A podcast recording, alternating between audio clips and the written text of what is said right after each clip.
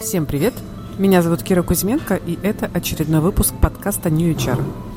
Мы как-то давно звали к нам в гости Максима Постникова, э, чтобы он рассказал нам про то, как строить нетворкинг.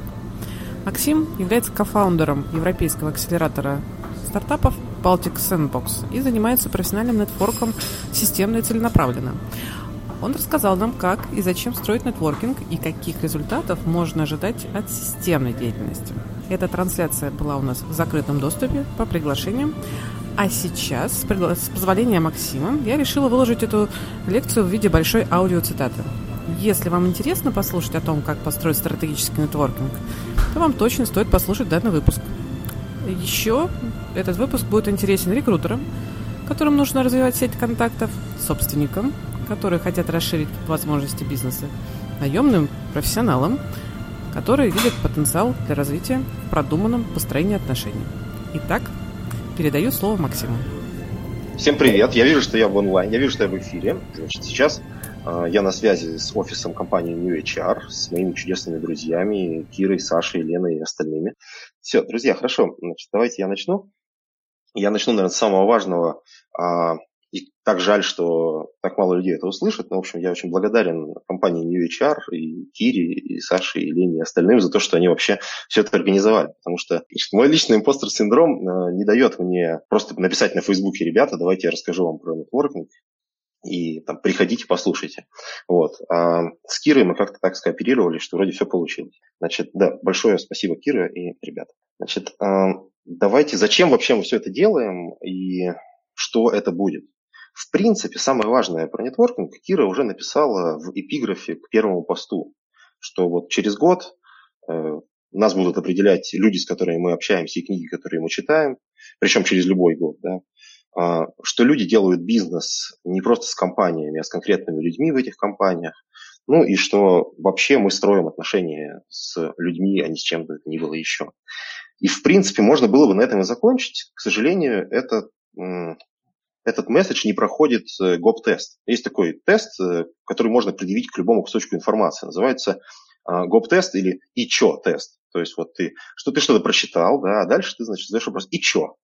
Если э, информации достаточно, то ты получаешь сразу же ответ. А, ну понятно, да, понятно, что делать дальше, понятно, как это работает. Вот. А у нас есть вот эти тезисы, что нетворкинг это очень важно и очень здорово.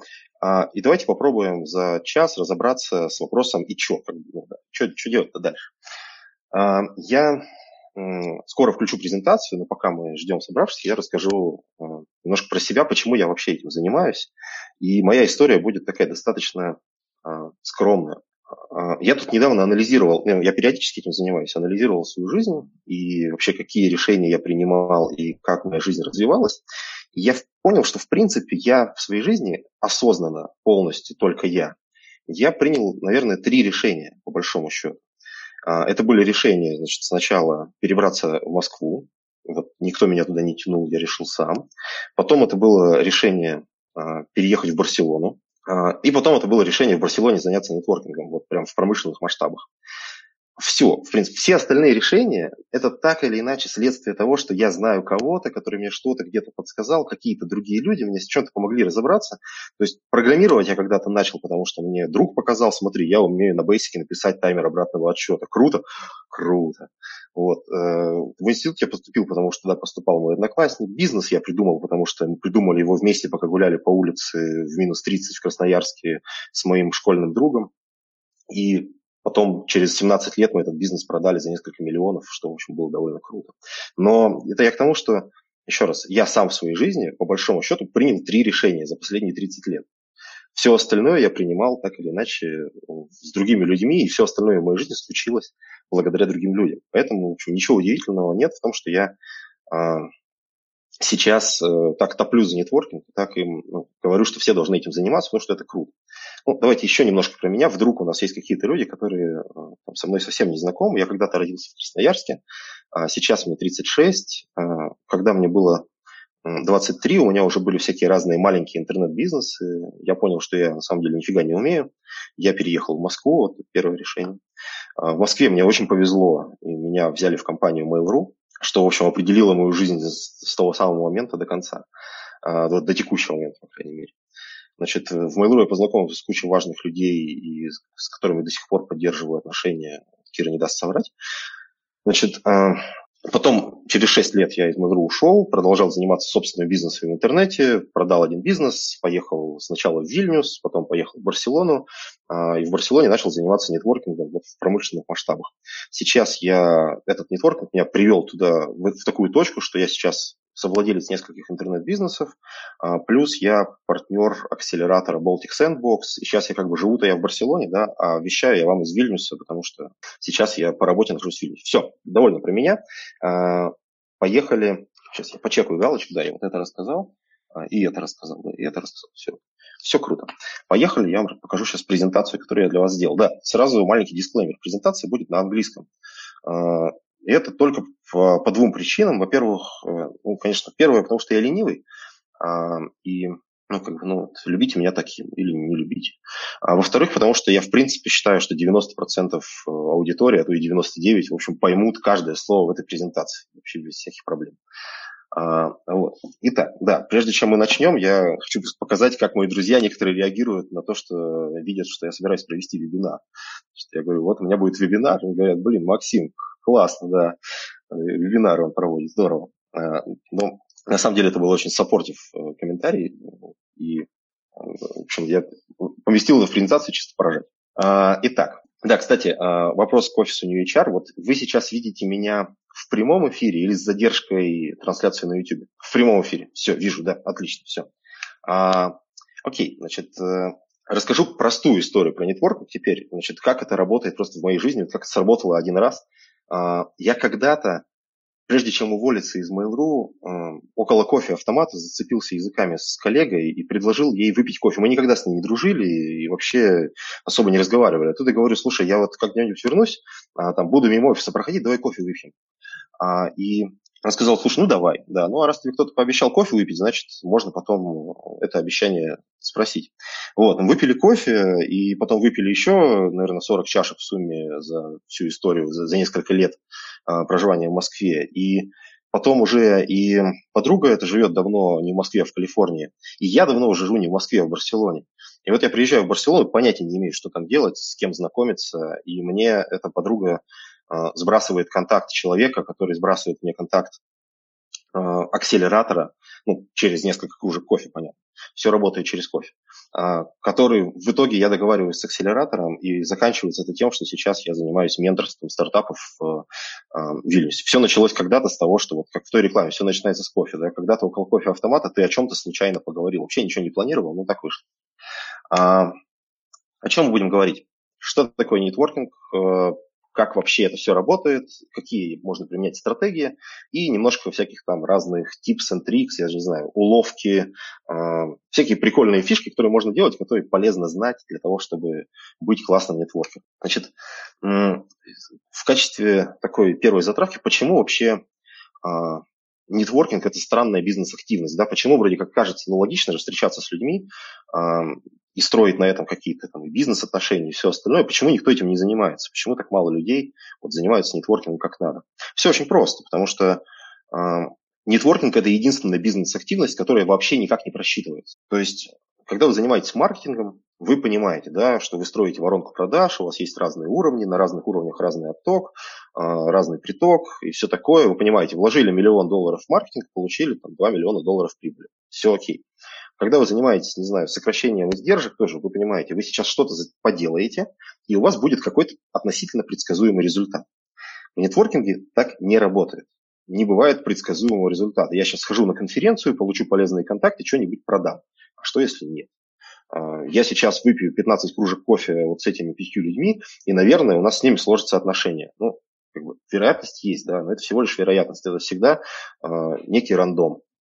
И это надо понимать. А, и в некоторых западных бизнес-сообществах, типа там в Bay Area, вот в Силиконовой долине, люди это уже поняли и пытаются транслировать на весь мир. То есть там вот эта культура «плати вперед», не думая о том, как этот человек тебе будет полезен, а просто делая что-то для других людей, она там живет. И я вот предлагаю всем на сегодняшний вечер эту культуру так немножко принять э, и попробовать мыслить с этой колокольни, в этой парадигме.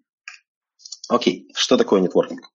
Ну, Я не буду зачитывать английское определение. По сути, это менеджмент ваших социальных связей э, с целью как-то все это развивать, а самое главное, с целью э, вот, не то что служить сообществу, наверное, дословно переводить не стоит, но с целью делать своим, своему сообществу хорошо, делать мир лучше для других людей в том числе, а, через то, что у тебя есть какие-то связи с другими людьми, и ты эти связи как-то развиваешь. Сейчас дальше будет более понятно. Почему нам это надо? Ну, во-первых, мы знаем, что там, человек социальное животное. А, это просто биология, и есть там всего лишь пять вещей, по большому счету, которые делают человека счастливым, включая там осознанное обучение, инстинкт любопытства, физическая активность. Вот социальное взаимодействие – это одна из тех штук, которые делают человека счастливым.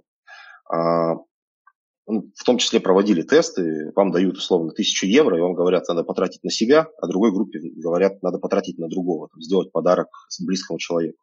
И э, гормонов счастья, назовем это так, выделяется больше, когда вы тратите эти деньги на какого-то другого человека, потому что вы в это время ну, что-то чем-то делитесь, и ваш организм подсказывает вам, что это важно. А, ну да, мы выживаем в группах. А, в принципе, понятно, почему наш организм так себя ведет, потому что если обезьянку изгнали из стаи, обезьянка умирает ну, там, в течение двух-трех дней в лапах хищника, как-нибудь еще. Ну, то есть, человек понимает, да, наш организм понимает, что если мы социальны, мы выживаем, и мы классные. Если мы одиноки, то мы начинаем бояться, нервничать и вообще становимся всячески несчастными. А, дальше, про персональный рост. То есть нетворкинг также нужен нам, чтобы расти, ну просто потому, что там, это один из самых простых способов. Вы можете расти, читая сложные книжки, можете расти, э, переживая какие-то сложные experience ы, что-то сложное в вашей жизни. Но самый простой способ получить какую-то новую информацию и как-то на себя повлиять, просто поговорить с другим умным человеком. Это дешевле всего с точки зрения затрат э, времени и энергии. Ну и да, э, ваш нетворк, почему он нам нужен? Он дает вам доступ к другим идеям, доступ к власти, к какой-то силе и доступ к капиталу. То есть э, как там, те же стартапы, просто сейчас работаю со стартапами и немножко в этом разбираюсь чуть больше, чем во всем остальном как стартап привлекает инвестиции. Да? Есть э, там, позиция стороннего наблюдателя. Кто-то сделал стартап, сделал презентацию, разослал ее в 150 инвестфондов и привлек инвестиции. Все классно, сейчас все довольны. Это никогда не работает именно так. Это всегда какой-то нетворкинг. Он поговорил с одним, ему сделали introduction на другой инвестфонд, другой инвестфонд инвестирует только от миллиона долларов, а вот еще маленький. Ему сделали introduction на какой-нибудь акселератор, он прошел какой-нибудь акселератор, получил свой seed и так далее. Это всегда работа с людьми, это никогда не работа с какими-то абстрактными бизнес-структурами или абстрактными бизнес-сетями. То есть грубо говоря, чем больше наш нетворк, тем больше у нас возможностей в плане бизнеса, возможностей в плане учебы и возможностей, в общем, влиять на что-то. А, дальше. Ну, такая штука, я ее, конечно же, услышал в популярных аудиолекциях. В частности, Курпатов очень любит про это говорить. Что он говорит в двух словах? Он говорит, ребят, у нас мозг, вот последние части нашего мозга, они развивались, э, когда мы уже были такими приматами социальными, и собственно, чем больше вот у нас кора и всякие разные верхние отделы, тем больше социальных связей мы способны потянуть. Эта часть мозга у нас развилась последней. Дальше у нас процесс эволюции, как мы знаем, немножко там, ну, приостановился, по крайней мере, он незаметен на масштабе. И а, самые развитые части нашего мозга, они для социалки. Когда мы думаем про математику, мы думаем социальными частями. Когда мы думаем про бизнес, мы думаем вот нашим социальным мозгом. Поэтому мы воспринимаем все как какие-то истории. Да? Ну, вам приходит э, какой-то партнер, вы пытаетесь его как-то сразу запихнуть внутрь какой-то истории, просто потому что мы, мы умеем мыслить категориями людей и человекоподобных объектов. А, и не умеем мыслить абстрактными терминами. Есть что-то, что не связано с, ну, что не человек. Нам это дается сильно сложнее. А даже когда нам дается, мы все равно используем те же самые отделы. Другими словами, чем больше у вас развита социалочка в голове, тем круче, в принципе, работает ваш мозг не только в социальной части, но и в других. То есть просто поддерживая большее количество социальных связей, вы становитесь умнее. Есть там, прямая зависимость. Дальше, ну, то, о чем Кира написала. А, было такое исследование в Америке, достаточно нашумевшее, что вот ваш а, доход годовой – это примерно средняя арифметическая годовых доходов ваших близких друзей. Ну или людей, которые имеют на вас самое большое влияние. Берем среднестатистического человека, берем пять его близких людей, э, берем их годовой доход, делим, умножаем, получаем среднеарифметическое, получаем плюс-минус там, с погрешностью процентов 20 годовой доход э, человека, про которого мы хотим узнать. А, дело в том, что это исследование ну, не только про деньги. То есть, э, да, ваш инкам – это инкам ваших пяти лучших друзей. Но на самом деле, о, о, классно, кажется, я, кажется, я запорол этот слайд, поэтому я буду рассказывать его без, а, без подсказок. Так вот, суть этого исследования в том, что это не только про деньги. На самом деле ваш мозг – это, в принципе, средняя арифметическая мозгов а, ваших пяти близких людей. А, ну, я приведу просто простые примеры. Если вы попадаете, например, вы устроитесь, устроились на новую работу, вы попадаете в коллектив, где ну, есть такая культура там, ничего не делать, да, как-то прикрывать друг друга и производить как можно меньше полезных действий, но при этом ну, там, делать э, вот, имитацию бурной деятельности. И все такие, вот, лишь бы только что-нибудь не сделать хорошее, лишь бы только не переработать. Вот. А, а у вас, например, другой mindset. Вы пришли быть эффективным, вы пришли быть классным, вы пришли там, реально влиять на бизнес компании. Вот. Вы попадаете в такой коллектив, а, и что произойдет? Одно из двух. Либо коллектив примет вас в себя и сделает похожим на себя, либо вы там поработаете, и коллектив вас отторгнет, и вы сами такие, ну нет, ну, с этим, короче, работать невозможно. Никто ничего не делает, пойду я отсюда. Другой пример. Вы, а, значит, яростно религиозный человек. И вы постоянно встречаетесь с людьми, и вот ваши самые близкие люди, они вообще не религиозные. И вот, и, и, ну вот, ну никак. Что дальше произойдет? Либо вы снизите свою яростную религиозность до просто спокойной религиозности, но это личное дело каждого, либо вы найдете себе других друзей, которые будут разделять ваши убеждения и вместе ходить э, на различные обряды. А, ну, то есть это, это такая саморегулирующаяся система. Если вы э, с кем-то дружите, эти люди влияют на вас. Что из этого следует? Из этого следует очень важная штука. А, мы вообще-то можем выбирать, кто на нас влияет. И иногда, если нам не нравится, что на нас кто-то влияет, ну, просто надо найти другого человека, который будет влиять на нас так, как нам нравится.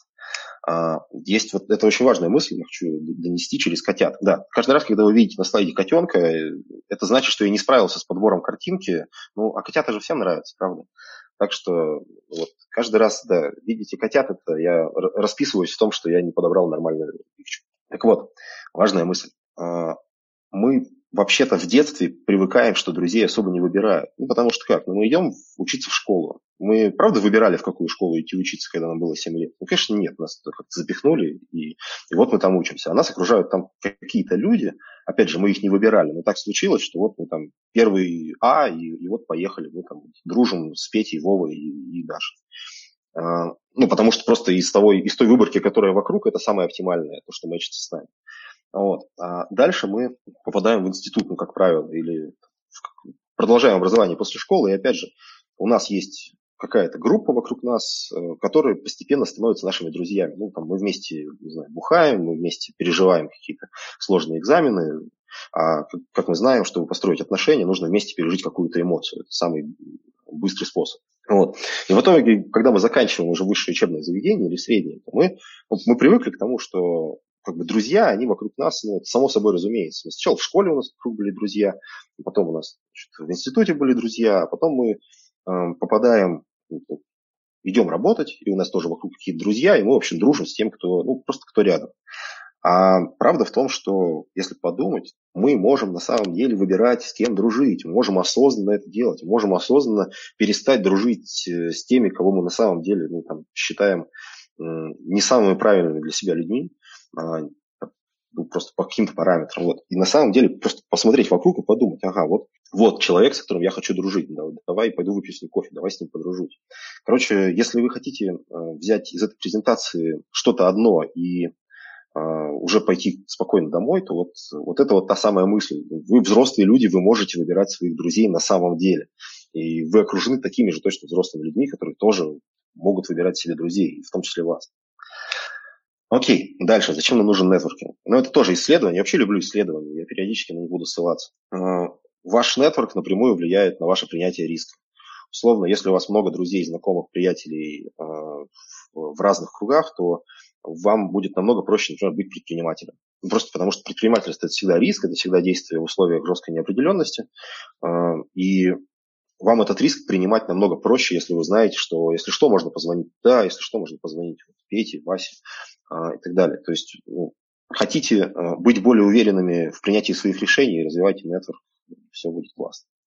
Дальше. Это было все личные бенефиты. Да? А что касается, ну, что насчет бизнеса? Ну, а, бесконечное количество применений, начиная с того, что Кира сказала, да, мы делаем бизнес на самом деле не с другими компаниями, а по большому счету с другими людьми, потому что компания – это некая абстракция, с которой непонятно, как что устраивать.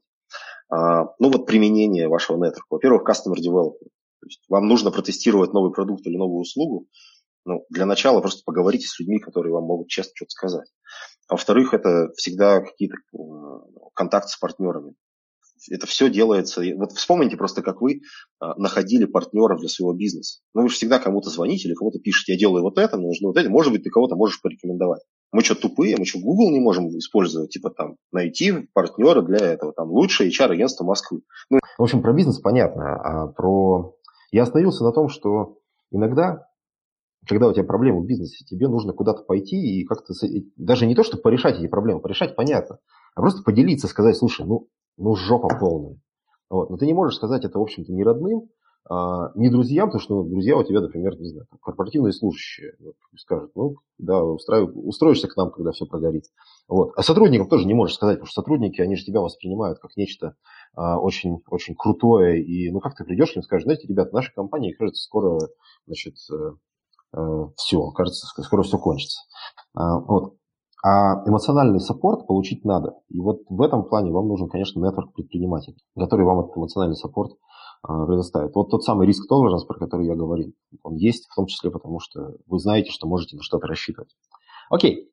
А, да, вот это просто картиночка про то, что люди в, в конце концов, люди всегда делают бизнес с людьми, и я думаю, что вы все можете вспомнить кучу примеров из своей жизни, когда вы вроде как работаете с компанией, но на самом деле работаете не с компанией, а с конкретным человеком изнутри этой компании. И когда такой человек с компании увольняется, если у вас не были выстроены отношения, для вас это реально проблема. Вроде компания никуда не делась, вроде продукт тот же, услуга та же.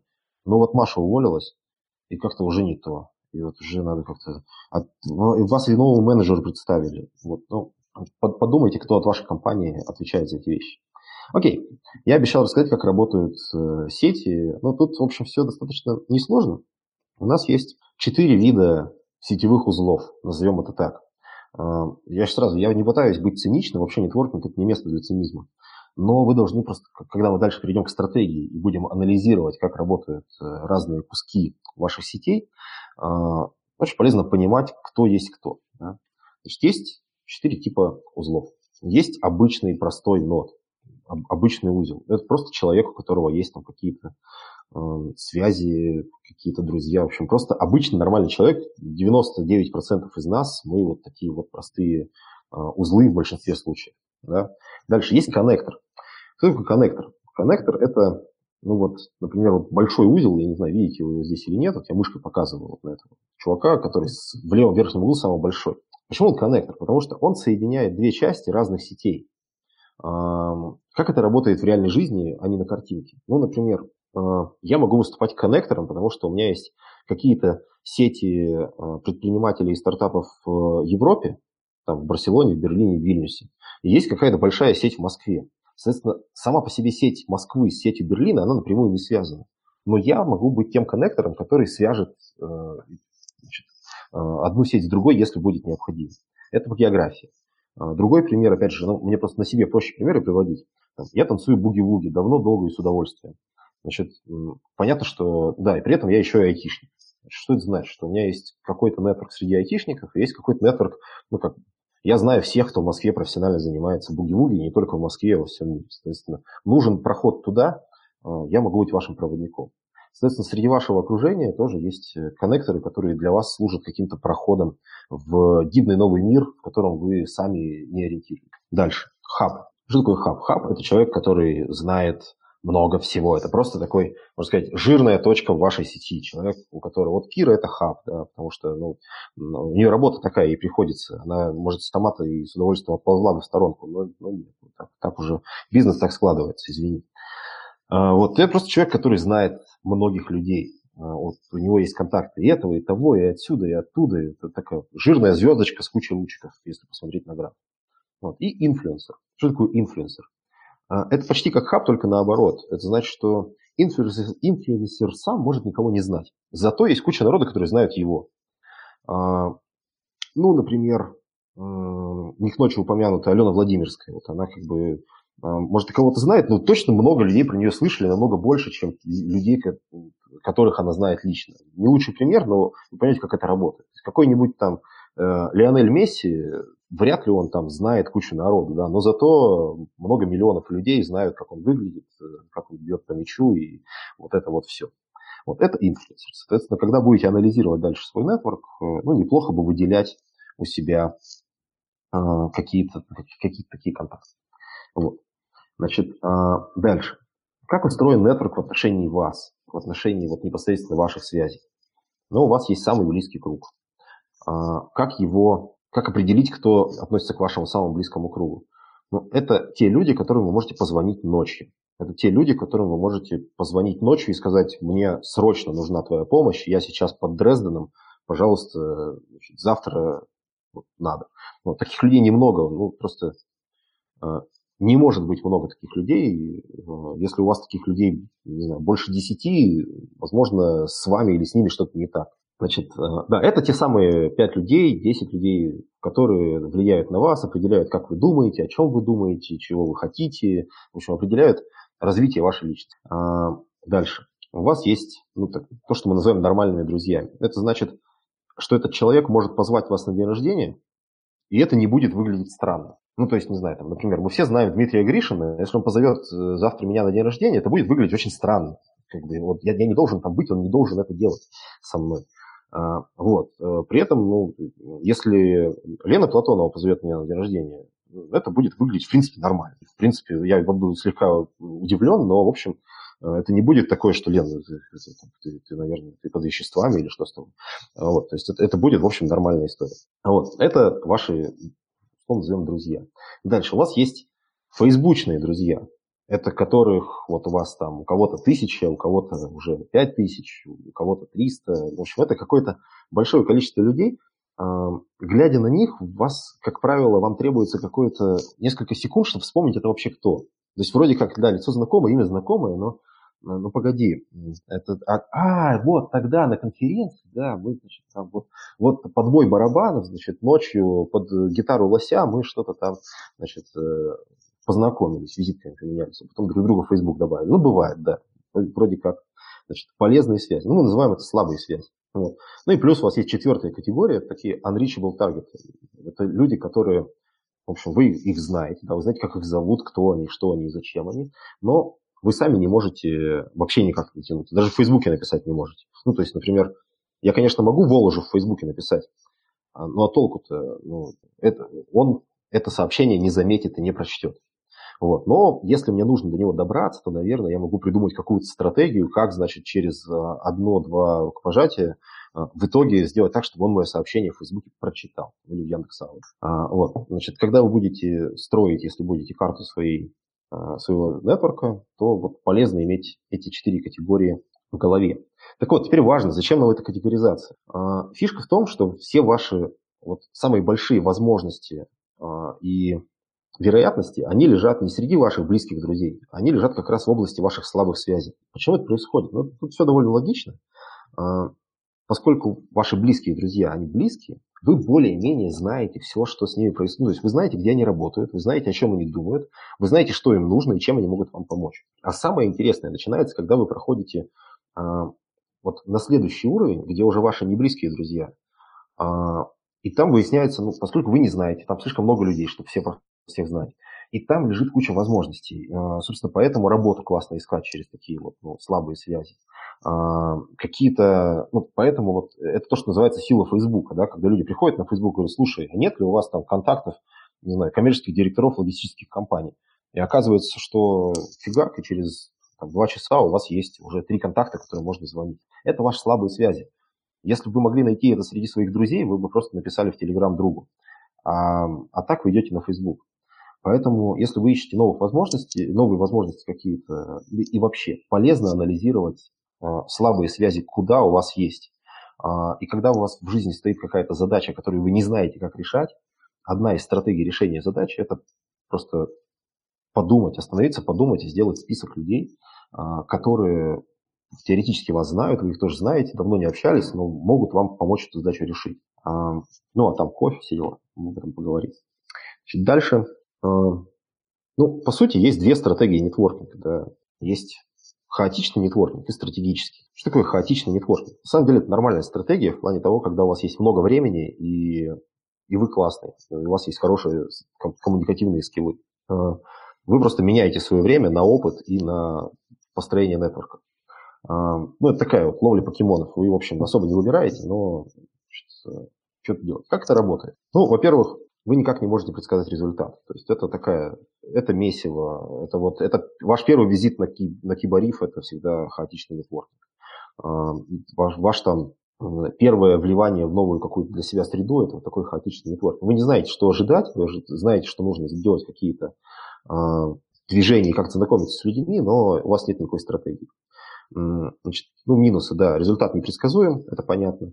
А, а еще это очень сильно выматывает. То есть один день конференции любой, он отжирает столько же усилий моральных, сколько пять дней просто на работе. Вот. Но зато именно через такой нетворкинг вы можете реально познакомиться с совершенно неожиданными людьми, и ну, это будет что-то, что вы вообще не, не ожидали.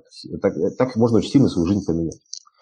Значит, э, какие тут есть инструменты? Ну, все банально, никаких там специальных инструментов и тактик нет. Если у вас есть время на хаотичный нетворкинг, а периодически этим стоит заниматься, то ну, открываете meetups.com, и вот вам 60 возможных вариантов, как провести сегодняшний вечер в компании, не знаю, престарелых танцоров сальсы, в компании молодых разработчиков э, значит, на каком-нибудь питоновском хакатоне, э, в BDSM-клубе, да как угодно. То есть на метапах есть все, по крайней мере, в Европе, не знаю, как в Москве. А, да, всякие Facebook-группы, мы же никто их не читает, да, но, как правило, мы вступаем в новую Facebook-группу, потому что нам кажется, что там есть что-то такое, что мы можем упустить, чего мы не знаем. А, да, визитки очень полезно иметь, вот если вы занимаетесь такой, таким нетворкингом, то ну, просто запаситесь визитками. А, да, и для такого нетворкинга вам нужно заранее подготовить а, несколько пичей разных. А, ну, не то, что подготовить, вы вообще должны уметь рассказывать истории про себя. Но проблема же в том, что э, ни у кого из нас нет какой-то одной истории про нас. Э, когда мы рассказываем э, потенциальному партнеру по бизнесу, мы рассказываем одну историю. Когда мы рассказываем э, другу детства, не знаю, однокласснику, мы рассказываем другую историю вообще абсолютно другую. Когда мы рассказываем, там, когда у нас э, романтические отношения, мы рассказываем третью историю, которая не похожа ни на первую, ни на вторую. Вроде действующие лица те же, история другая вам нужно будет, если вы занимаетесь хаотичным нетворкингом, э, э, прочекать свои истории, что вы про себя вообще разным людям рассказываете. Э, да, одна из классных тактик – это прочекать свои хобби-группы. Это вообще источник возможностей. То есть вот вы занимаетесь танцами, да, там наверняка у вас есть в вашем танцевальном нетворке какие-нибудь программисты, предприниматели, люди, которые вам как-то интересны. Просто пока вы занимаетесь с ними танцами, вы об этом не разговариваете, вам не до того а поговорить-то стоило бы. А, не знаю, у вас есть регулярный какой-то спорт, тоже просто берете и тех же самых людей, с которыми вы этим занимаетесь, пытаетесь перевести в другую плоскость и поговорить с ними в другой плоскости. И иногда это дает очень интересный результат. А, ну, под занавес хаотичного нетворкинга тут очень важно не забывать все-таки фокусироваться, потому что когда вы общаетесь с большим количеством людей, а, они же все начинают от вас чего-то хотеть. А, особенно когда понимают, что вы классный, что вы занимаетесь нетворком, все от вас начинают немножко что-то хотеть, а ведь им же на самом деле по большому счету наплевать на ваши цели и на ваше время. Вы единственный человек, который там, точно знает, что он хочет. Если вы не знаете, чего вы хотите, другие точно вам не подскажут. А, и когда вы занимаетесь таким хаотичным нетворкингом, очень важно все-таки периодически выдыхать и вспоминать, что у вас вообще-то есть какая-то своя жизнь, свои цели, и вы как-то к ним а, идете, и в других людях и в их потребностях очень легко себя потерять, что, как правило, бывает потом неприятно на выходе. Окей. Хаотичный нетворкинг почти никто не играет. Это такая игра для недавних студентов и для людей, которые там, переехали в новый город и полностью с нуля себе строят комьюнити, как я когда-то делал в Барселоне или в Вильнюсе, или даже в Москве. Но, в общем, для всех нас в 90% времени нам не до хаотичного нетворкинга, мы должны придерживаться какой-то стратегии, просто более разумной. Ну, окей, с чего мы начинаем стратегию? В первую очередь мы должны забюджетировать время и деньги. А, вот помните, как у Фейнмана было, да? Главное не обманывать себя, при том, что себя-то обмануть как раз проще всего. Когда вы начинаете, проснулись утром, вы думаете, ага, значит, я с сегодняшнего дня, я посмотрел вебинар, с сегодняшнего дня я, значит, буду э, два раза в неделю встречаться с какими-нибудь новыми людьми или возвращать людей из прошлого, или делать что-то такое. Ну, в общем, э, растить свой нетворк буду. А, вот. Потом проходит неделя, вы понимаете, что вы ничего не сделали или сделали, но упоролись. И ну, почему? Потому что нетворкинг это такая это активность, которая реально отнимает много сил. Что такое вообще встреча за чашкой кофе? Давайте подумаем, разберем это на, на кусочки. Встреча за чашкой кофе с человеком, которого вы давно не видели, это примерно час времени, в течение которого вы полностью сфокусированы на другом человеке. Вы не смотрите телефон, вы не отвечаете на звонки, вы не проверяете мемчики э, в Телеграме. А, вы реально сосредоточены. Что такое сейчас для современного человека час Э, сфокусированного внимания. Да блин, да это дофига. У многих в неделю час сфокусированного внимания выдается один. А, вот. А тут вам нужно пойти куда-то, на какое-то место и на другом человеке пофокусироваться час. Это, это затрата, это энергия, надо отдать себе в этом отчет. Ну, второе, да, деньги ну да, вам потребуется, хотите заниматься нетворкингом, запланируйте, что это ну, вы будете платить за обеды в ресторанах, потому что э, не каждую встречу можно провести в Старбаксе и убежать не заплатив. Э, некоторые встречи все-таки нужно проводить там, как-то в более приличных местах. Э, и просто ну, смиритесь с этим, э, считайте это такой инвестицией. Вы инвестируете в свое будущее. Помните, я говорил вначале про непредсказуемый результат? Он все еще непредсказуемый.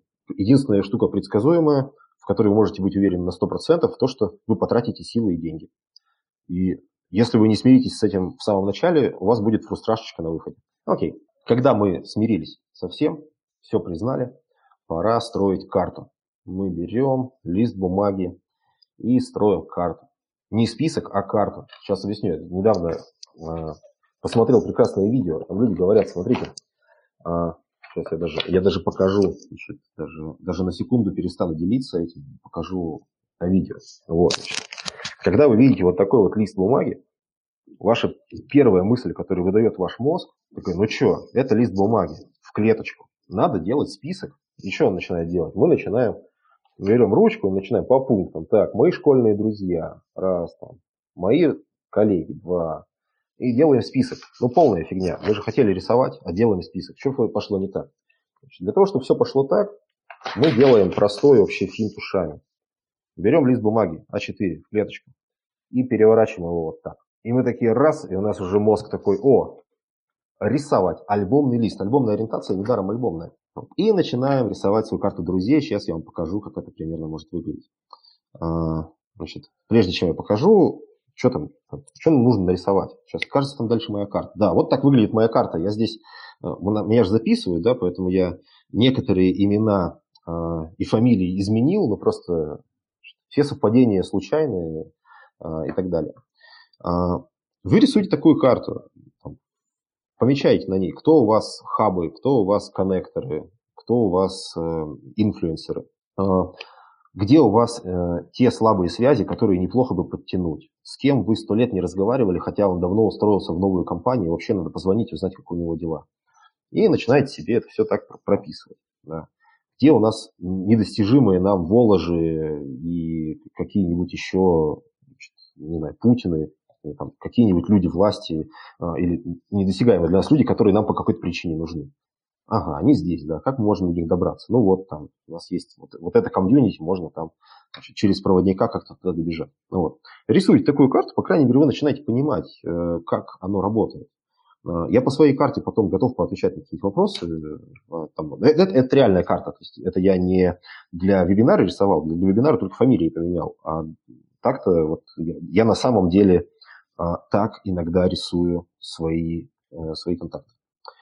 А, вот, дальше. Ну, да, надо сказать, что вообще почему слово нетворкинг не возникло в 80-е? Ну, оно может и возникло, но не было таким важным и популярным.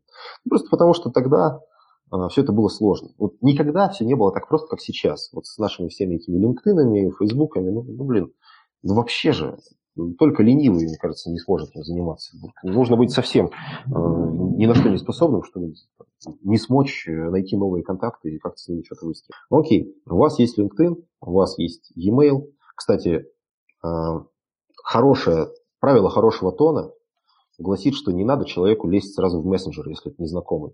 В мессенджер можно лезть, если вас в мессенджере представили. Это часто бывает на Фейсбуке, например. Вот. Но когда вы просто пишете ему на холодную в мессенджер, ну блин, э, ну это что-то не то. Почему? Потому что мессенджер – это синхронная коммуникация. Синхронная коммуникация предполагает, что ты должен сразу ответить. E-mail – это асинхронная коммуникация. Она предполагает, что мне сегодня написали e-mail, в субботу я на него посмотрю. И все считают это нормально. Если в вашей компании культура предполагает, что все должны отвечать на e-mail моментально, то есть email тоже синхронная коммуникация, то э, вам нужно искать в вашей компании тогда какое-то другое средство для асинхронных коммуникаций, потому что асинхронная коммуникация избавляет вас от стресса и ваш коллектив. Э, вот. Дальше. Обязательно планировать в Google, в Google календаре э, я вам сейчас покажу, наверное, как я это делаю, сделаю какую-нибудь живую демонстрацию. Вот, можно также заводить CRM-ку, e-mail, какие-то шаблоны писем. А, очень полезно проверять, а, если вы пишете на английском, полезно купить какую-нибудь программку типа Grammarly, которая не только проверяет вам орфографию, но еще и проверяет вообще пунктуацию и просто подсказывает, типа, ребята, я понял, что ты хотел сказать, но так не говорят, не пиши это, потому что ну, это странно звучит. Вот, значит, ну давайте я сделаю, я же обещал лайв-презентацию. А, да, сейчас я сделаю значит, живую презентацию, как это все у меня работает. А, для этого я сделаю скриншер, весь, всем экраном поделюсь. Да? Поделюсь, поделюсь. Вот, я делюсь всем экраном. Сейчас мы наблюдаем бесконечную рекурсию, но сейчас она закончится. А, бесконечная рекурсия закончилась. Значит, а, ну, давайте я расскажу про задачу, чтобы вы понимали, как задача работает, решается. Значит, вот я в конце прошлого года решил, что вообще работать со стартапами в качестве ментора, спикера э, и человека-акселератора это вообще классно, и я хочу этим заниматься дальше, и хочу заниматься этим именно в Европе, потому что здесь большой рынок, много стартапов, куча европейских денег, вообще все классно. Неважно, мои мотивы не важны, важно, что я решил, что я буду этим заниматься. Значит, что я начал делать? Я начал я пошел на LinkedIn и начал делать ну, какую-то такую штуку. А, мне нужны все акселераторы, говорю я LinkedIn. Более того, мне нужны все акселераторы не просто откуда-то, например, из Берлина. Я нахожу кучу людей, которые у меня уже в друзьях, потому что я это уже делал раньше. Поэтому я говорю, так, погодите. Мне нужны только все люди, которые у меня там, ну, вот, прям не в первом круге, потому что все, кто в первом круге, я с ними уже поговорил. Вот. я тут вижу, вот Лара Обст, Corporate Accelerate, Accelerator Manager. А, похоже это на что-то? Ну, наверное, похоже, да. Можно там спикером выступить. Connect, Send Now. А, там, Working Student э, в SAP мне, наверное, пока там не нужен. Ну, в общем, так я нащелкиваю себе какое-то количество людей, которые, мне кажется, для моей карьеры, я сейчас говорю только про свою карьеру, для моей карьеры могут быть полезны. Кайф, кайф, нащелкал. Что мы делаем дальше?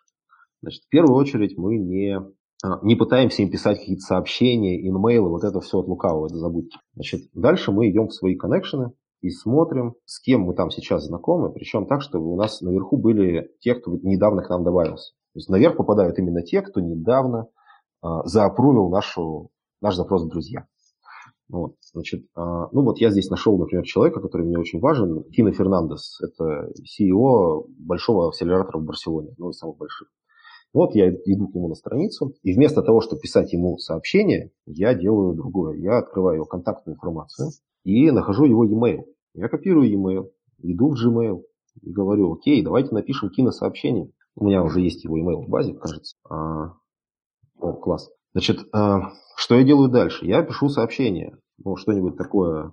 Friendship and Startups. Дальше я беру свой а, специальный шаблон, чтобы долго не писать, я беру сразу специальный шаблон, который там, ну, начинается словами Hello, Kino, thank you for LinkedIn connection. Я сразу объясняю человеку, что я не просто так пишу ему, не, не просто как, откуда не возьмись. Я пишу ему, потому что он сам осознанно добавил меня в друзья на LinkedIn. Все, он виноват. Он... Это, это вообще была его инициатива. Его никто за палец не тянул кнопку нажимать.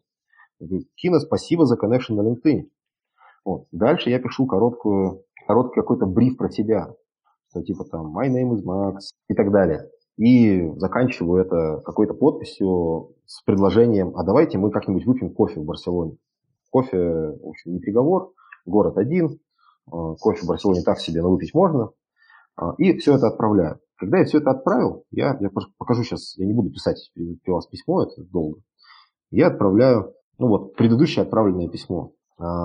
Я добавляю его обязательно в базу. То есть я, у меня есть э, специальный капсуль CRM, интегрированный с Gmail. Это мой личный CRM. Я не продажник, я вообще не sales. И у меня компания ничего не продает. И, и вообще это все просто мне нужен CRM для того, чтобы по каждому человеку у меня был, была специальная картотека, куда я там, могу выбрать всех менторов, э, могу добавлять какие-то таски на человека, могу посмотреть, какие e-mail они мне написали и так далее.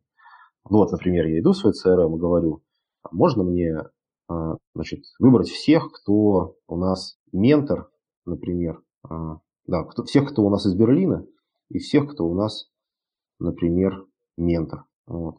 И раз, у меня есть какое-то количество менторов из Берлина, которые как-то имеют отношение либо к Берлину, либо к менторству.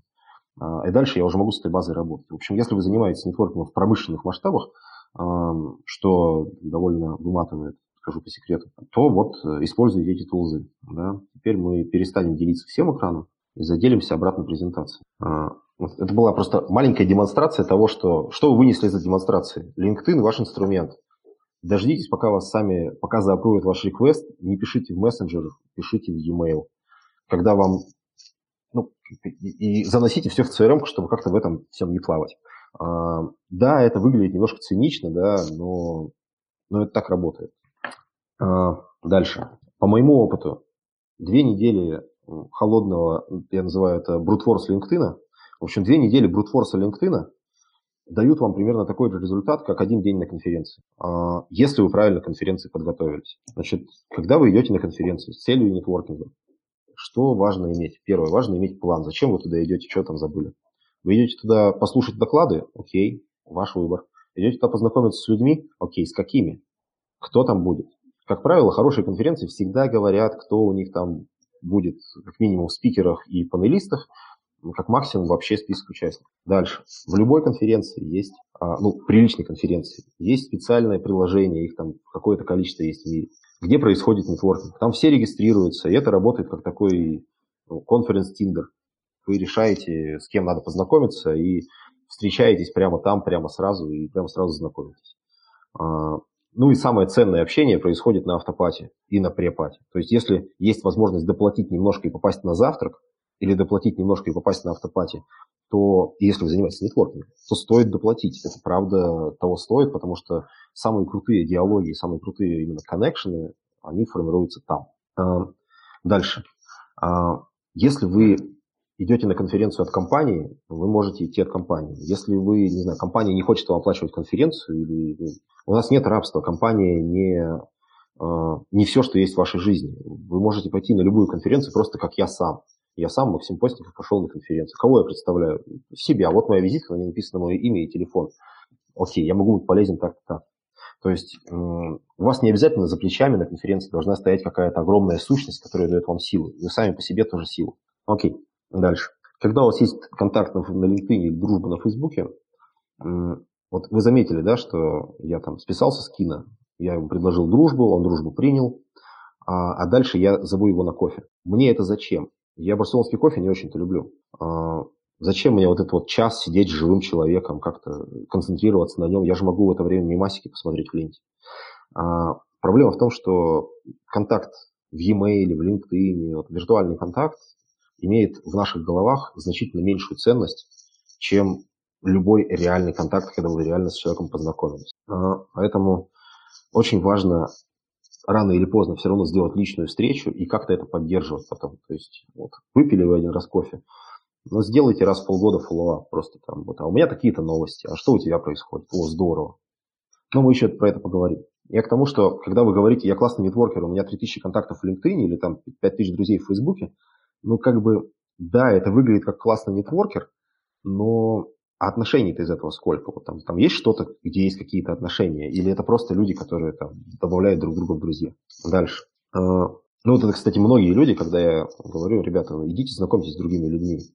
Они такие, «А о чем я буду с ним разговаривать? А вообще, он-то, он-то, ого, а я-то ну, непонятно кто.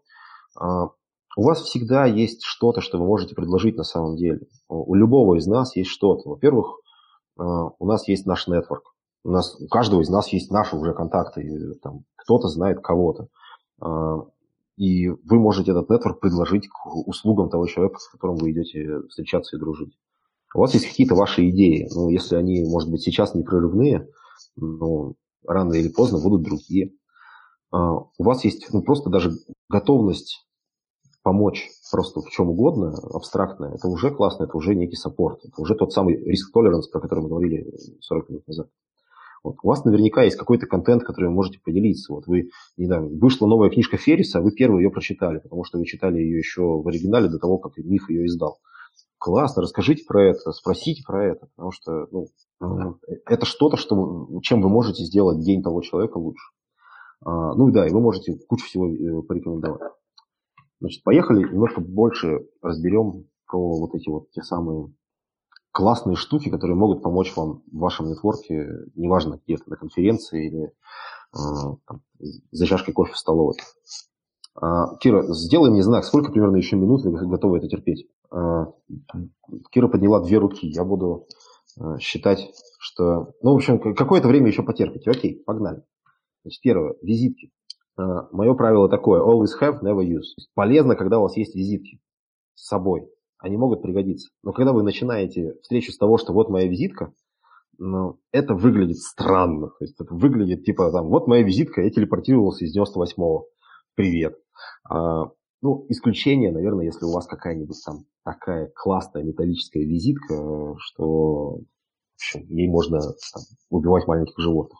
Не знаю. В общем, э, я просто когда-то начал встречу с того, что дал визитку, а мне тот, кто меня встречался, говорит, слушай, я уже пять лет визитками не пользуюсь, спасибо, конечно, но, но окей. И взял ее в руки так, что понятно, что он выкинет ее при первой же возможности, как только я отвернусь. Вам это зачем?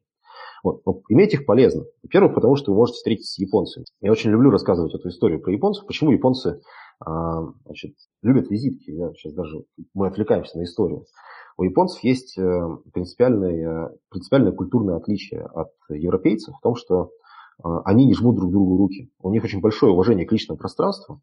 И вот когда я встречаюсь с другим мужчиной или женщиной иногда, я могу просто пожать руку, и мы через это рукопожатие очень много информации друг другу передаем. А, там, безразличие, власть, что-то, доверие, дружбу, расположение. Ну, вот, мужики не дадут соврать. Рукопожатие – это такой большой набор информации на самом деле. Вот. Японцы лишены этой фишки. Но вместо рукопожатия у японцев тоже же есть ритуал приветствия. Японцы, да, они, значит, не кланяются, они встают, значит, там как-то кланяются, да, но а, через поклон а, много информации можно передать только если ты меняешь амплитуду. А, а как меняется амплитуда? Амплитуда меняется от твоего статуса. Что это значит? Значит, что если ты, а, например, просто обычный джуниор и встретил своего CTO, то ты должен поклониться ему прям вот, прям, вот так. А если ты, наоборот, значит, CTO и встретил своего джуниора, то ты должен, типа, там, там значит, здравствуйте. А, вот. Значит, и, и тут все понятно. Ты как бы, ты CTO, он джуниор, все, все логично. И тут ты попал на конференцию и встретил незнакомого человека. Руку ему не пожмешь, потому что ты японец. А кланяться надо. А как низко кланяться? А хрен его знает. Поэтому там происходит так. Ты, как бы, ты берешь его визитку, вы читаете визитки друг друга, а потом кланяетесь друг другу, значит, как подобает в соответствии с той информацией, которую вы только что из визиток вынесли. Работает классно. Поэтому, а, если вы встречаете японца, и у вас с собой нет визитки, а, он, у него немножко дискомфорт, чуть-чуть. Помните об этом. Вот. Окей, это была смешная штука про Японию. Дальше, а, ну, это, дальше начинаются такие уже про, про прикладную психологию. Наш мозг работает очень понятным образом. Как только мы э, видим что-то, мы пытаемся повесить на это ярлык, на, нарисовать какую-то категорию и положить это в соответствующую коробочку. Это классно. Если бы у нас не было такой особенности, мы бы не могли выйти из комнаты, потому что нам бы надо каждый, заново, каждый раз надо было бы заново применять кучу значит, принимать кучу решений.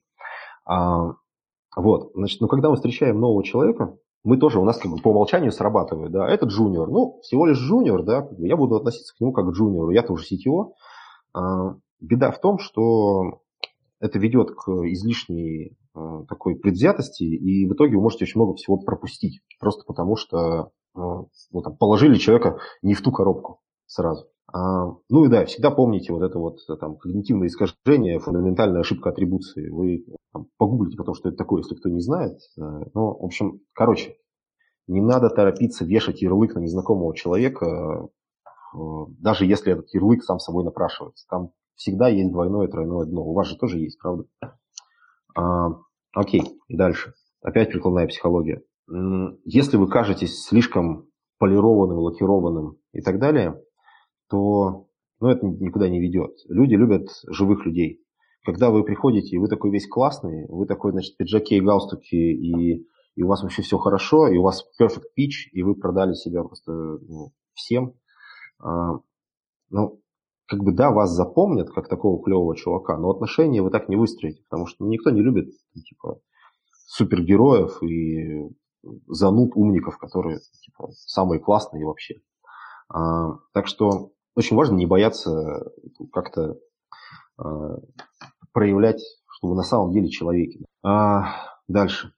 Очень важно помнить, что вы не ваша компания. Не надо пичиться постоянно, что я вот представляю такую-то компанию. Значит, спро- пожалуйста, спроецируйте меня все, что вы знаете об этой компании. А, вы живой человек, и говорить надо не... Ну, если вы хотите построить отношения и все время говорить про вашу компанию, вашу работу, то в итоге вы ну, просто в глазах другого человека некая прослойка между там, ним и э, компанией, которую вы так классно расписываете. То есть будьте живыми людьми, будьте, будьте про себя. Дальше. Эм, это такая важная штука, про которую мы постоянно забываем, но просто вам могло показаться, что когда я говорю, там, давайте все э, неистово дружить, э, не надо дружить со всеми. Вот есть, правда, люди, которые ну, ну, с которыми просто не надо дружить. Они просто не для вас. Это не значит, что там с ними что-то не так. Может, с вами что-то не так. Но просто, когда вы живете в парадигме, что каждый человек – это ваш лучший друг, товарищ и брат, ну, нет нифига. Особенно надо остерегаться, ну, как, особенно классно остерегаться негативных людей и пессимистов. Вот если у человека негативная доминанта или тревожная доминанта, то, ну, там, будьте аккуратны. Особенно если негативная доминанта. Почему? Ну, потому что э, а вдруг он потом станет одним из тех пяти человек, которые определяют ваше сознание. Да? Вам вот эта вот негативная доминанта в вашем сознании нужна, вам ее не хватает, вам там слишком позитивный, ну тогда да, берите. Вот, но, короче, не все контакты одинаково полезны. А дальше. Да, ну это банальный совет просто. Если кто-то конспектирует, запишите. Всегда делайте follow-up после встреч. Вот вы выпили кофе с человеком, с которым давно хотели выпить кофе. Вы встретились. Напишите ему follow-up. Не в смысле там, привет, это follow-up, там, значит, э, мы договорились о том-то. А спасибо за встречу, было здорово, давай там, через полгода еще раз встретимся, сделаем друг другу update. Я знаю еще одно классное место с кофе. И вообще. И, кстати, вот книжка, которую я тебе обещал. И, кстати, вот там статья, про которую мы говорили. Это классно работает, потому что вы не забыли, все, у вас как бы произошло закрепление. Вы сначала списались в интернете, потом встретились в реальном мире, потом закрепили все это снова в интернете. У вас уже есть как бы набор каких-то взаимодействия между собой, которые ну, рано или поздно приводят к отношениям. А, да, ну и вот эта вот уловка. А если я в следующий раз вам предложу там, выпить кофе еще раз через полгода, вы согласитесь? Ну, для человека же это гипотетическая история, да? Вы бы заплатили 100 а, долларов, если бы там, у кого-то был день рождения, наверное, в декабре. Ну, наверное, заплатили сегодня-то легко согласиться, декабрь же не скоро. Ну, то же самое здесь, оно работает. Когда-нибудь да, ну окей, там вы его и поймаете. Дальше, а, ну это опять же из моего барселонского опыта в том числе, это такая, это бег на длинную дистанцию. То есть если вы написали человеку, он вам не ответил, а, и вы такой типа, ну, что-то как-то не задалось. Ну ладно, ну и, ну и фиг с ним. А человек для вас, тем не менее, важен. Ну, есть миллион причин, по которым человек мог не ответить. Письмо упало в спам, день был не тот, вообще сейчас много дел. Пробуйте еще, пробуйте до тех пор, либо пока вам ну, четко не дадут понять, что, слушай, мальчик, тебе ты ну, перестань, не для тебя. А вы это почувствуете, если у вас нормальный развитый эмоциональный интеллект, вы это быстро почувствуете. Вот. Ну и или просто там дайте, не знаю, поставьте таймер на три раза. Нужен этот человек, а такое бывает, что нужен конкретный человек. Ну, сделайте заход с трех разных сторон. Ну, рано или поздно что-нибудь получится. Ну или нет. Ну, короче, с первого раза не получилось, ничего страшного, не надо руки опускать. Дальше. Ну, да, классно, когда у вас есть пич. А, классно, когда у вас есть пич не про вашу компанию, а вообще про вас. Как вы здесь оказались? Что у вас за история? А, Ну да, и если вы идете первый раз пить кофе с человеком, дружить с человеком, с которым вы до этого не дружили, ну, проверьте, в конце концов, что у него там с э, социальными сетями, что у него последнее случилось. Может, у него позавчера был день рождения, может быть, у него ребенок родился месяц назад, его как надо поздравить. Ну, то есть сделайте хоть какую-то исследовательскую работу. Я не говорю, что надо долистать его ленту Инстаграма до первой фотографии и сделать диплайк, но просмотреть хотя бы последние три фотки, ну, ничего с вами не случится, не послепните, все будет хорошо. Это занимает пять минут. Зато информацию получите. А, да, значит, про research. Социальные профили. Иногда, ну, если уже вы решаете, что вот с этим человеком надо прям строить отношения, иногда полезно собрать референсы, кто этот человек, что у вас... Если у вас есть хороший network, там всегда есть куча референсов на всех. А, ну и дальше поймите, о чем вы хотите от встречи. Вот это, допустим, вы встречаетесь с инвестором. Вы что хотите? Денег? Ну, денег вы не получите. Хотите отношений? Ну, окей. А, хотите... Подумайте, что вы можете ему дать. А, ну, замечательная американская пословица, которая переводится так. Э, хотите э, совет? Хотите получить совет? Просите денег. Хотите получить деньги? Просите совет. А, идти к, э, навстречу инвестору потенциальному, стартаперов, которые нас могут смотреть, а, идти навстречу потенциальному инвестору и говорить, слушайте, как бы, как бы нам инвестиции от вас получить, это не лучшая тактика. А вот идти через вопрос, вот смотрите, мы сейчас вот на этом уровне, у нас такой-то traction, у нас э, такие-то проблемы, мы их там как-то преодолеваем. Скажите, пожалуйста, а, какими мы должны стать, чтобы вам было интересно поговорить про инвестиции. Да? Вот мы, у нас сейчас план на полгода делаем. Вот я хочу через полгода вернуться к вам, чтобы мы были вам интересны, как партнеры, инвесторы, как-то еще. Вот что, что мы должны такое сделать, при каких условиях вам было бы это классно. Окей, значит, а, поехали дальше. Да, о чем говорить? Вот вы пьете кофе с человеком, о чем говорить? Всегда полезно, ну, вообще, кто сказал, что вы должны говорить? Дайте человеку высказаться, послушайте его историю, получите кучу новой информации. А, полезно иметь какую-то точку зрения по интересным вопросам. А, да, сейчас я, сейчас я, я должен как бы, сделать маленький перерыв. Мне друзья пишут на, на Фейсбуке, что Кира прямо сейчас цитирует меня в ФБ. А, а, не знаю, о чем он говорит, но, наверное, это здорово. А, он не писал ничего, типа там Максим осторожный, Максим берегись. Окей, ну забавно, как это работает, да. А, окей, дальше. А, в нашем обществе не принято хвастаться. То есть мы все, как бы, на самом деле, внутри, может, и хотели бы похвастаться, но хвастаться шмотками не принято, хвастаться телефонами уже бесполезно, потому что они все одинаковые. Хвастаться машинами, ну, как-то тоже уже, как, ну, это вот престижное потребление, вот это вот, а, ну, как-то не то. Путешествие – это последний такой барьер, это последняя штука, которой мы на самом деле хвастаемся. Все эти фоточки я в аэропорту Осло, у меня тут пересадка, лечу в Тремсе. Вот. Это же не про то, что я хочу всем рассказать, что я сейчас. Это, это про то, что смотрите, ребят, я путешествую. Я хочу, чтобы вы это знали. Для меня это важно. Ну, все так себя ведем, я так себя веду. Посмотрите мой инстаграм, там все про путешествия. А когда я давно не путешествую, я э, нахожу какую-нибудь фотку из архива и говорю, а помните, я еще там был, да, ну, хочу, чтобы все это знали. Вот. Фотки бывают красивые, но, в общем-то, мы же все немножко понимаем про вот это вот а, хвастовство. Так что Спросите человека, где он был. Мы все обожаем говорить про путешествия. Неважно, где он был, там, в Вологде или в Зимбабве. Спросите, он вам чего-нибудь классное скажет. А еще спросите заинтересованно в серии, а что посоветуешь? Я вот тоже как раз собираюсь в Зимбабве. Куда там не стоит ходить по ночам? А, вот, ну, я думаю, мысль вы поняли. Дальше. Всем нам сейчас, по крайней мере, вот среди тех людей, которые пришли на этот вебинар, а, тема self-improvement какого-то личностного развития, она так или иначе ну, как-то на радарах. Поэтому книжки по личному развитию, книжки про, э, не знаю, эксперимент над собой, э, биохакинг, вот это все. Это классная тема для обсуждения с абсолютно любым человеком, которого вы даже не знаете. Э, я один раз пошел встречаться с человеком, с которым давно как бы общался виртуально, думал, будем поговорить про бизнес и про компьютерные игры – а оказалось, что он бегает ультрамарафоны, и в итоге мы с ним час просидели, разговаривая про бег, что это значит для каждого из нас и все такое. Про бизнес так и не поговорили вообще. Ну и классно. А, вот. Дальше. Ну, эксперимент. Ну, это моя фишка. Я люблю рассказывать, как я ставлю над собой эксперимент. Либо я там а, на 100% отказываюсь от кофе на какой-то период. Или там я ставил эксперимент, каждый день делал пробежку. А, и там, в течение года, вот, не прерываясь, ни на Новый год, ни на день рождения. Ну, так прикольно, да бы, твой личный опыт, про него можно рассказать. Дальше. Ну, понятно, что все любят обсуждать детей.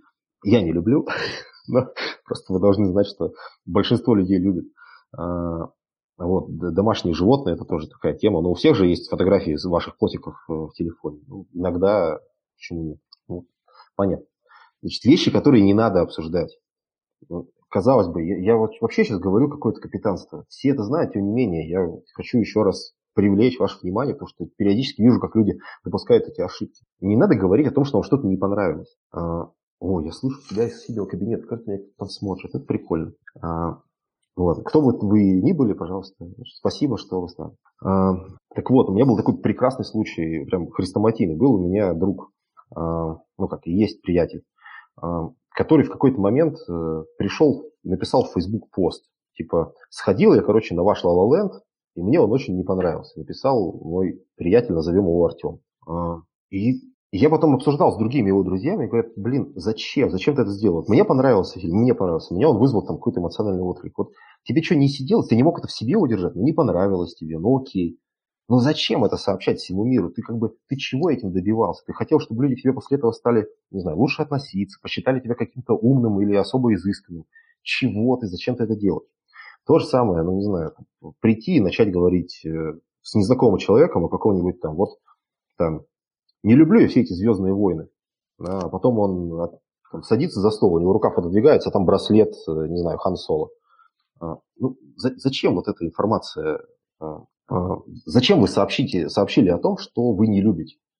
Это, ну, не знаю, это ничего не несет, потому что э, вы точно через это не сблизитесь, а разойтись можете, причем предсказать заранее тоже нельзя. Ну, понятно, религия и политика а также всякие острые вопросы типа радикального феминизма, радикального гомосексуализма и прочего другого радикального, ну, тоже лучше на первых встречах не трогать. Вроде как понятно, но периодически вижу, как люди срываются. Вот. А дальше. Ну и да, если вы общаетесь с человеком не из э, СНГ пространства, то надо делать аккурат... надо быть аккуратными с комплиментами. Э, я один раз Э, у меня была, ну, как бы есть девочка, которую я, э, значит, пытался прокачать как ментор. А, она из Нью-Йорка. И я в какой-то момент, значит, в очередной сеанс нашей скайп-связи, я ей говорю, вот, там, типа, привет, э, you look gorgeous today. Типа, роскошно выглядишь. Вот. А потом как-то спросил у другой американской девочки, это вообще нормально такое слышать? Она говорит, в принципе, на тебя могут подать в суд.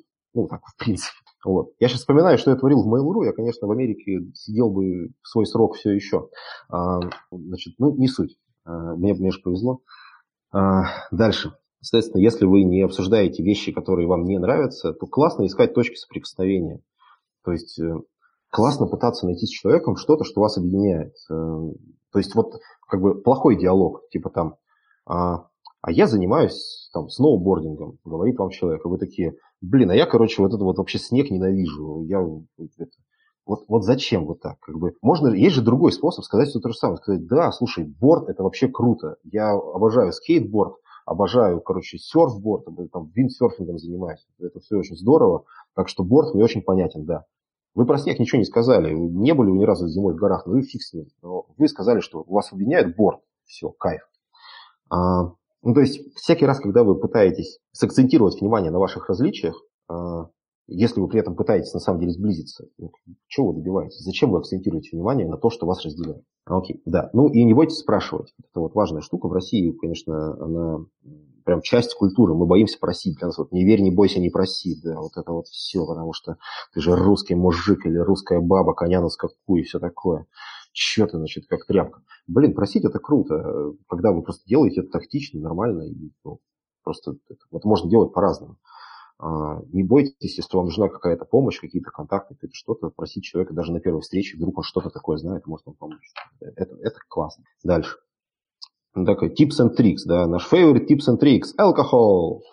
А, я не пытаюсь ничего пропагандировать, э, но просто по моему опыту это штука, которая позволяет быстрее сократить дистанцию. То есть, да, это как бы чревато тем, что на следующее утро э, чувствуешь себя плохо и вообще, значит, вообще чувствуешь себя плохо, но это позволяет быстрее пройти те самые необходимые эмоции, которые нужны, чтобы установить отношения. Поэтому э, иногда это может... Вот меня, кстати, Кира спрашивала как-то раз, А что еще, кроме алкоголя? Еще классно, когда вы поехали куда-то все вместе а, и а, остались там с ночевками. Поехали в загородный отель и остались там вот всей командой, всей компанией просто ночевать.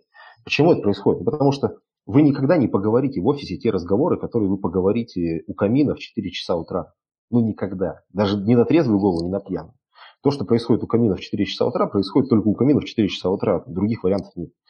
А, вот. Ну, ладно, с алкоголем разобрались. Я думаю, что все мы в своей жизни с алкоголем разобрались. Дальше. Ну, классно, если вы занимаетесь нетворкингом, как когда-то им занимался я, классно иметь какие-то свои места. Я, например, в Барселоне знаю кучу специальных, ну, специальных, я знаю кучу отелей, у которых есть классные террасы на крышах. Ну, а поскольку там не написано, что это кафе с террасой на крыше, туда никто не ходит. Да. Я беру своих всех знакомых и друзей, привожу на эти, значит, на эти крыши. А, и это такая моя фишка. Я уже знаю, что вот Максим может крышу порекомендовать. Вот. Взял, кстати, я это все у Саши Вяль, первую крышу я у нее подсмотрел, она меня туда отвела. Она обещала посмотреть это в записи, Саша тебе привет. Окей. А, давайте подводить итоги. Я, да, я же обещал, что будет 90-100 минут. Вот, кстати, почти уложился. Значит, короче, нетворкинг нужен. Ну да, это все понимали, в самом начале еще кучу про это сказал.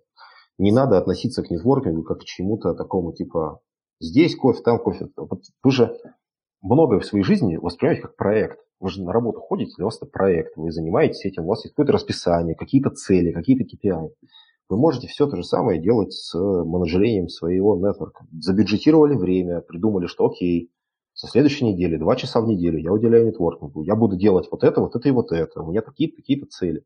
Сделали проект, пошли делать проект. Это классно. Это... Мы все умеем делать проекты. Мы же каждый второй проект менеджер. А, окей, дальше. А, классно, когда вы делаете, я это называю социальный аудит, но иногда это можно делать, ну, можно назвать как угодно. То есть, когда вы просто берете и рисуете свою сеть, проводите аудит того, что у вас есть сейчас, кто у вас, какие, по каким контактам вы давно не звонили, Э, с какими людьми вы дружите в Инстаграме уже миллион лет, но при этом ни разу не встречались в реальной жизни. Э, мы так э, нашли очень много людей в Европе, которые там, Лили у меня дружила с ними несколько лет, может даже 10 лет на Дайре, а потом оказалось, что они давно уже живут в каком-нибудь Дуйсбурге, и приезжаешь к ним, и раз у вас есть история отношений, личная встреча, и все хорошо. Вот. Дальше готовьтесь. Если вам кажется, что можно просто пойти на встречу и выпить кофе, то, блин, полезно было бы еще иногда сделать какой-то research, сделать какую-то подготовку. А, избегайте людей, которые на вас плохо влияют. Чувствуете вы, что этот человек вам прям как-то плохо вам? Не надо думать, что, ну, блин, это же мои, моя проблема, я, наверное, просто там, должен как-то себя перебороть. Да нифига вы никому не должны. Вы не обязаны себя перебарывать, если вам какой-то человек кажется в вашей жизни э, ненужным или вредным. Вот. Ну и последнее. Не надо воспринимать нетворкинг как какую-то циничную активность. Типа вот я сейчас построю карту своей сети, а потом я построю кучу отношений с инвесторами, а потом я подниму инвестиции. Блин, нет, это так не работает. То есть э, уберите отсюда цинизм, получится нормальное предложение. Я буду встречаться с людьми, буду стараться помочь, буду стараться развивать свой нетворк так, чтобы всем от этого было хорошо, и мне, и моему нетворку тоже. И, наверное, мне это вернется. И вы никогда не знаете, как это к вам вернется, но я могу вам гарантировать, что вернется к вам это обязательно. Просто как конкретно, ну, узнаете только вы. А, последнее, что я хочу сказать, такое, значит, напутственное. Я просто много смотрю TED-токи всякие разные. Вот был классный TED-ток про бостонское исследование. Это когда брали людей и пытались отслеживать на протяжении всей жизни. Ну, то есть они начали еще в 30-е годы в Америке. И взяли кучу народа, которые вот родились там в 30-е годы, и начали не обвешивать их датчиками, но каждые несколько там, месяцев или каждый год просто приходить к ним домой и разговаривать. То есть они подписались там с детства, и дальше они разговаривают. А, Джон Кеннеди был, кстати, одним из панелистов какое-то время, потом его значит, выкинули из исследования по какой-то причине. Вот, и они, это исследование проходит до сих пор. То есть люди, которые начинали исследование, естественно, уже умерли, то есть там продолжают, там сменилось четыре поколения ресерчеров уже, которые ведут это исследование. А, и ну, у них есть главный вопрос, да, как вообще развивается человеческая жизнь и что, как бы, вот где счастье-то, как бы оно от чего зависит. И они видели много. То есть они видели, как люди из грязи выбирались там, в короли. И наоборот, как богатый наследник, у которого все было изначально, терял все и становился бомжом, условно. Все истории видели. В итоге, э, как бы, что называется, at the end of the day, главная фишка, которая, по их мнению, в итоге определяет человеческую судьбу, это его отношения с другими людьми. Его отношения с его родственниками, его отношения с его близкими друзьями.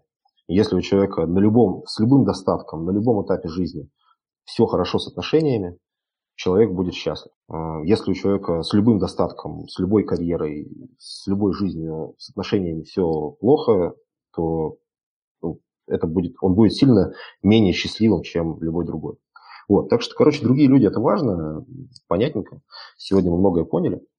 А, have fun, получать, ну, то есть, э, я не хочу, чтобы вы там, если кто-то вдохновился чем-то, чтобы вы брали завтра ручку, тетрадку и начинали неистово э, расчерчивать свой нетворк и строить план, сделайте из этого какую-то, ну, веселитесь. Каждая чашка кофе, это же, во-первых, это вкусно, во-вторых, это интересно, это весело, это, это не просто какой-то процесс, типа я сейчас встречу сделаю, нетворк себе наращу. Да блин, это, это просто, это же ваша жизнь, прикольно.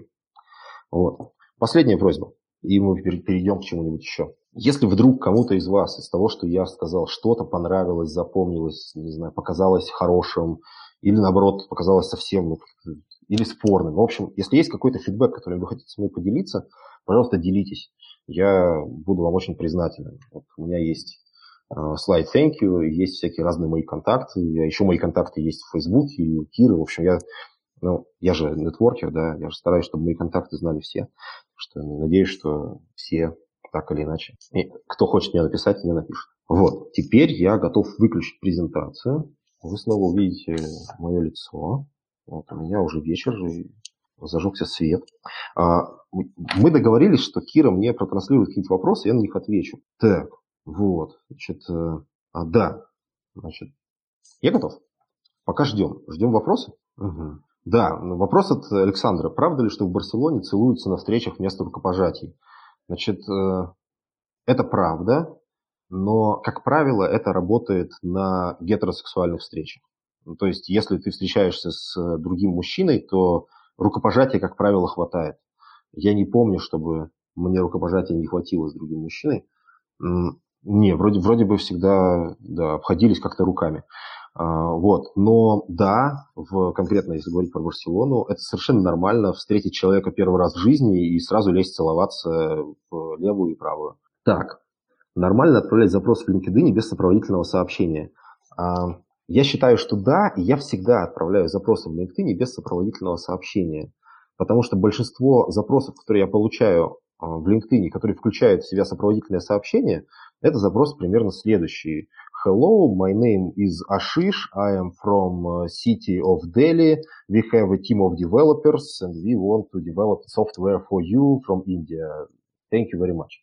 Вот. Я это все игнорирую, ну, просто потому что я не люблю, когда люди пишут мне что-то, что я вообще там... Ну, я не спрашивал а Шиша, кто мне может написать софтвер.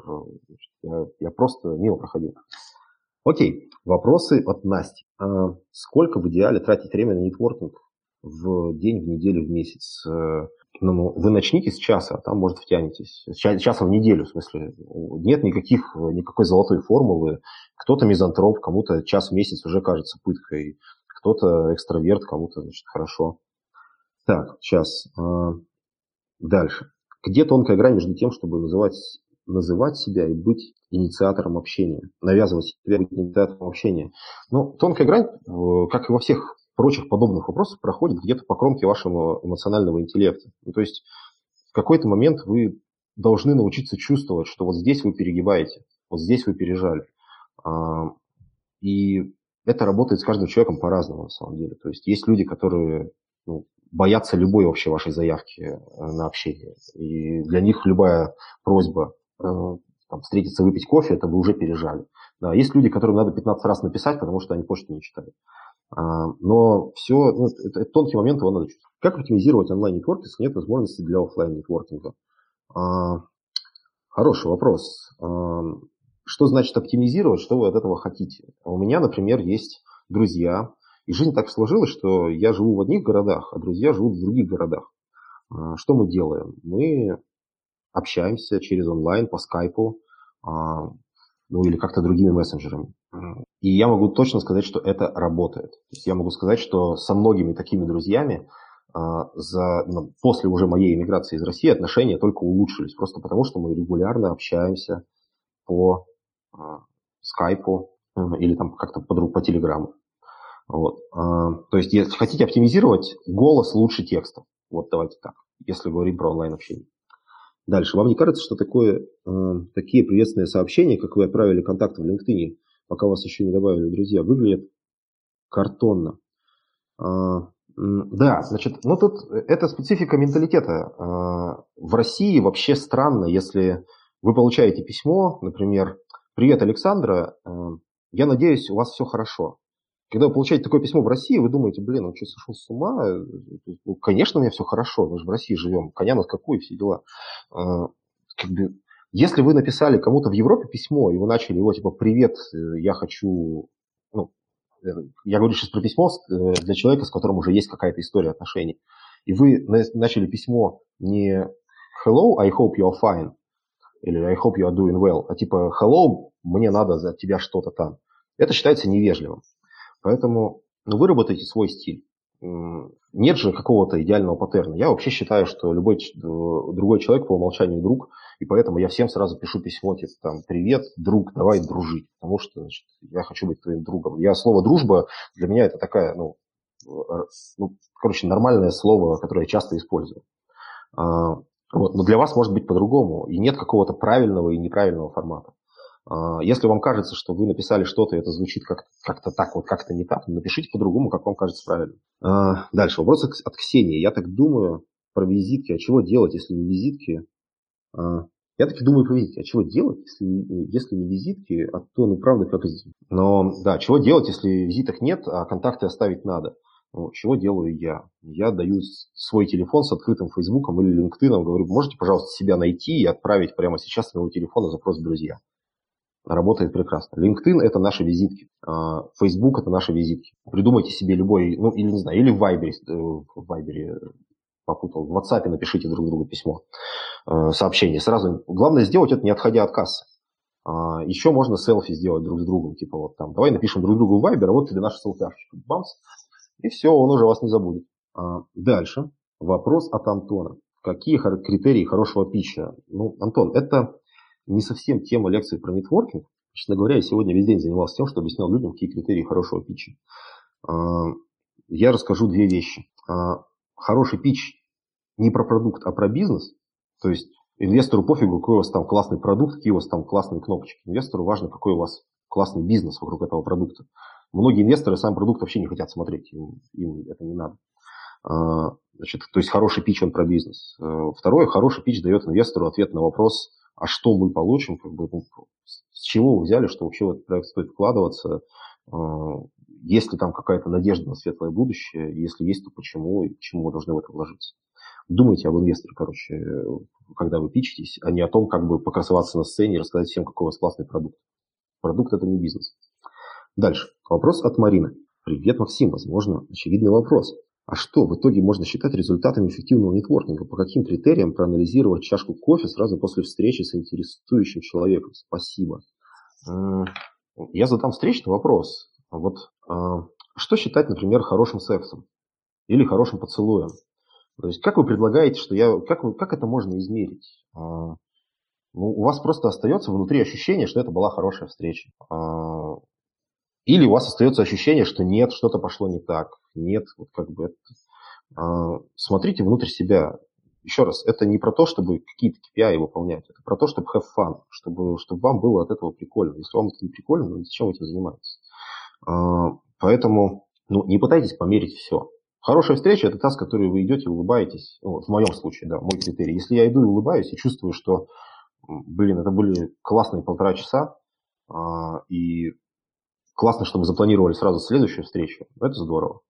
А, хорошая встреча – это когда вы с сожалением смотрите в календарь и понимаете, что час прошел, у вас начинаются следующие созвоны, а вам так много еще есть, что друг другу сказать. Это как бы супер хорошая встреча. Это не значит, что если встреча не такая, то это плохо. Просто вы, если спрашиваете про супер критерии, вот они такие. Дальше. А, вопрос от Кристины. Как поддерживать все созданные связи? Как быть в, э, в контакте со всеми тысячами друзей в соцсетях? Ну, вы не можете быть в контакте с тысячами друзей в соцсетях. А если будете пытаться это делать, это будет выглядеть странно. И вы все равно не сможете, потому что это просто у вас нет столько часов в сутках и столько энергии в организме. А, вы поддерживаете, энерг... Ну, вы поддерживаете отношения с теми людьми, которые актуальны для вас на данный момент а, и которым вы понимаете, что вам есть что им дать, и им что есть вам дать. Все, всех остальных вы просто смотрите, ну, вы держите в зоне видимости. Вы просто смотрите, вот, может быть, в вашем нетворке есть кто-то, с кем неплохо бы не потерять контакт, но для этого нужно хотя бы с днем рождения его поздравить. Желательно позвонить в этот момент, а не просто в Фейсбуке. Вот так можно делать. Но не пытайтесь поддерживать контакт с тысячами людей, это физически ну, практически невозможно. А вот для этого и нужны карты, кстати, чтобы понимать, где на карте сейчас та зона, куда вы должны двигаться. Окей. Вопрос. Ты можешь понять, что ты понравился оппоненту? Как ты получаешь обратную связь? Если, ну, я же оптимист, а, у меня простое правило. Если я не получил прямого сигнала о том, что я мудак, то, наверное, все неплохо. А, ну, то есть, да, понятное дело, что если в конце встречи у нас там, ну, прям все очень здорово, то ну, я чувствую, что мы должны, ну, прямо сразу планируем новую встречу, да, это значит, что я понравился. Но в целом, если даже мы не планируем новую встречу сразу, но просто я вижу, что все было нормально, то я уже радуюсь, было хорошее. Нету KPI, нету линейки, которую можно приложить и померить. Все приходит с опытом, и с опытом приходит это вот понимание тонкой грани. Окей, Борис комментирует. Такое ощущение, что от российской, ре... от российской орфографии и пунктуации автора сохранены. Такое ощущение, что от российские реалии от среднего бизнеса и выше прилично оторвано. Там весь нетворкинг заключается в том, есть ли кто-то, кто тебя нужному человеку представил. Ну вот это то самое, что я говорил в конце когда вы становитесь слишком циничными, вы начинаете анализировать свой нетворк. Ага, вот этот чувак, он куда мне может сделать интродакшн? Никуда не может, тогда я не буду больше с ним общаться. Да. А вот этот чувак, а вот этот полезный, да. Не, мне вообще не нравится, но он такой полезный, что пойду-ка я выпью с ним кофе еще. А, вы можете это делать, это может работать. А, лично мне такой подход не нравится. То есть, наверное, есть люди, которые с этим окей. Лично я буду ощущать себя плохо, если я буду как-то так себя вести. Вот. Но это не про российские реалии. Не надо отмазываться сейчас каким-то национальным менталитетом или тонкой русской душой. А, это про то, как каждый человек делает для себя выбор, как ему строить отношения с другими людьми. Вот, смотрите, вопросы кончились. А, значит ли это, что я могу помахать всем ручкой и, да, и прощаться. Да, друзья, э, значит, спасибо всем, это было интересно. Отдельное спасибо New HR за то, что я мог всегда видеть их э, вживую у себя на телефоне и понимать, какой эффект имеют мои слова. Э, вот это очень здорово. Без вас я бы, конечно, не справился, или справился намного хуже. А, все, кто... Ну, если у вас остались какие-то вопросы, вы не готовы слать их в общий чатик или на прямом эфире, шлите их мне в директ, я с удовольствием отвечу. А, вот. Если вы знаете какие-то российские стартапы, которые хотят, э, не знаю, попробовать свои силы на европейском рынке, возможно, мне есть что вам предложить, напишите мне тоже. Это, это, мой, это мой тот самый запрос, вот я же с вами поговорил, у нас с вами встреча заканчивается. Я вот вас прошу, да, вот я ищу стартапы из бывшего СНГ, которые хотят в Европу, и у них есть желание, но нет понимания, как это делать. Вот. Так что мне было бы, были бы полезны все такие контакты. Все, всем спасибо, всех обнимаю, а, и когда-нибудь, надеюсь, еще увидимся на какой-нибудь подобной онлайн или офлайн встрече. Вот. Надеюсь, вам было полезно и интересно. Следите за нами в наших каналах. А у нас есть э, секретный чатик э, лекторий NewHR. Вы можете найти ссылку на него на сайте podcast.newhr.ru. Всем пока! thank you